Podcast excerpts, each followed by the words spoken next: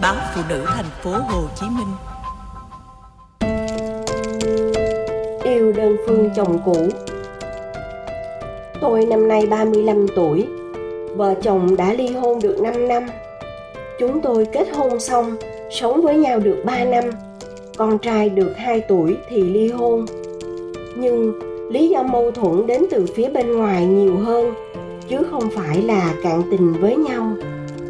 Từ trước khi cưới, chúng tôi luôn bị phản đối gay gắt vì hai gia đình vốn có hiềm khích với nhau từ trước. Bên ngoài rồi cũng xui hơn, nhưng nhà nội thì khác.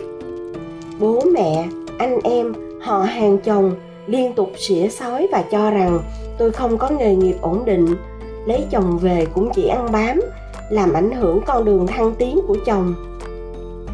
Nói qua về chồng tôi, anh là một người hiền lành và giỏi giang.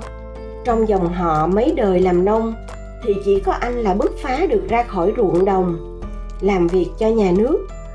Tương lai rất sáng lạng. Chính vì thế mà bên nhà chồng muốn anh ấy có thể tìm được một người vợ có điều kiện. Từ đó hỗ trợ để anh tiến xa hơn. Nhưng anh yêu tôi và nhất quyết dù có bị gia đình từ mặt vẫn cưới tôi làm vợ chúng tôi im lặng tự đi đăng ký kết hôn thuê nhà ở cùng nhau và không cần đám cưới.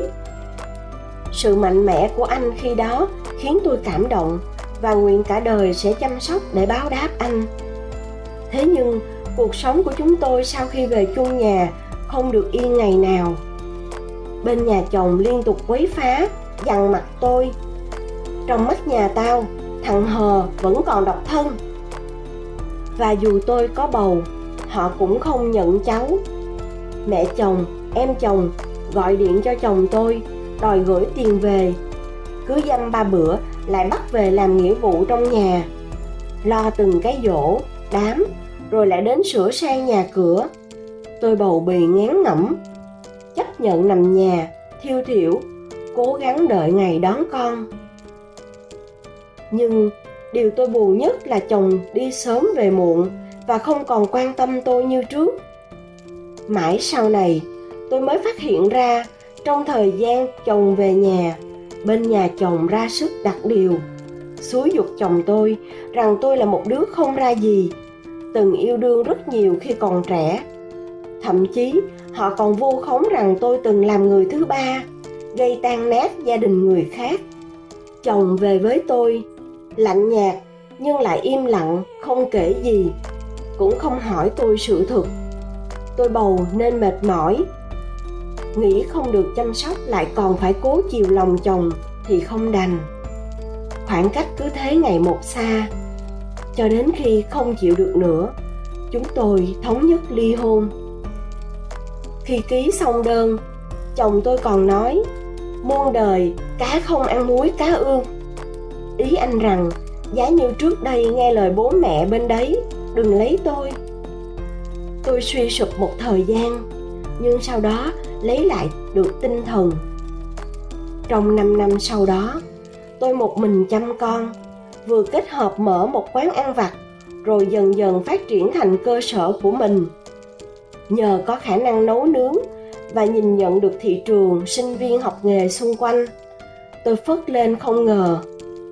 Mới đây, tôi còn mua được nhà ở thị xã cho hai mẹ con ở cuộc sống ổn định, tôi bắt đầu dành thời gian nhiều hơn để nghĩ về chuyện tình cảm. Trong thời gian đó, chồng tôi vẫn thi thoảng sang thăm con. Tôi giữ sự kết nối cho hai bố con mà không ngăn cấm. Nhưng nhìn chồng tôi ngày càng phong độ, cư xử chừng mực, lại là bố của con tôi tôi quên hẳn đi những đau khổ cũ. Tôi chỉ nhớ về những kỷ niệm đẹp và mong muốn nối lại cho con gia đình đầy đủ. Những người đàn ông khác đến tán tỉnh, tôi đều thấy không bằng chồng cũ. Và tôi đóng chặt cửa đối với họ. Cánh cửa duy nhất tôi mở ra là dành cho chồng tôi. Nhưng anh không hề động lòng, dù tôi đã hạ thấp thể diện để hỏi về cơ hội quay lại. Tôi cũng đã thanh minh về chuyện cũ anh chỉ im lặng. Đối với tôi, anh luôn lạnh lùng. Càng như thế, tôi lại càng muốn phá vỡ tảng băng và được anh yêu. Tôi không biết phải làm thế nào. Dù gia đình, bạn bè đều nói tôi ngu vì đâm đầu vào vết xe đổ. Phía bên ngoài có bao nhiêu người tốt hơn mà tôi không nhìn đến? Có phải tôi có vấn đề thật không?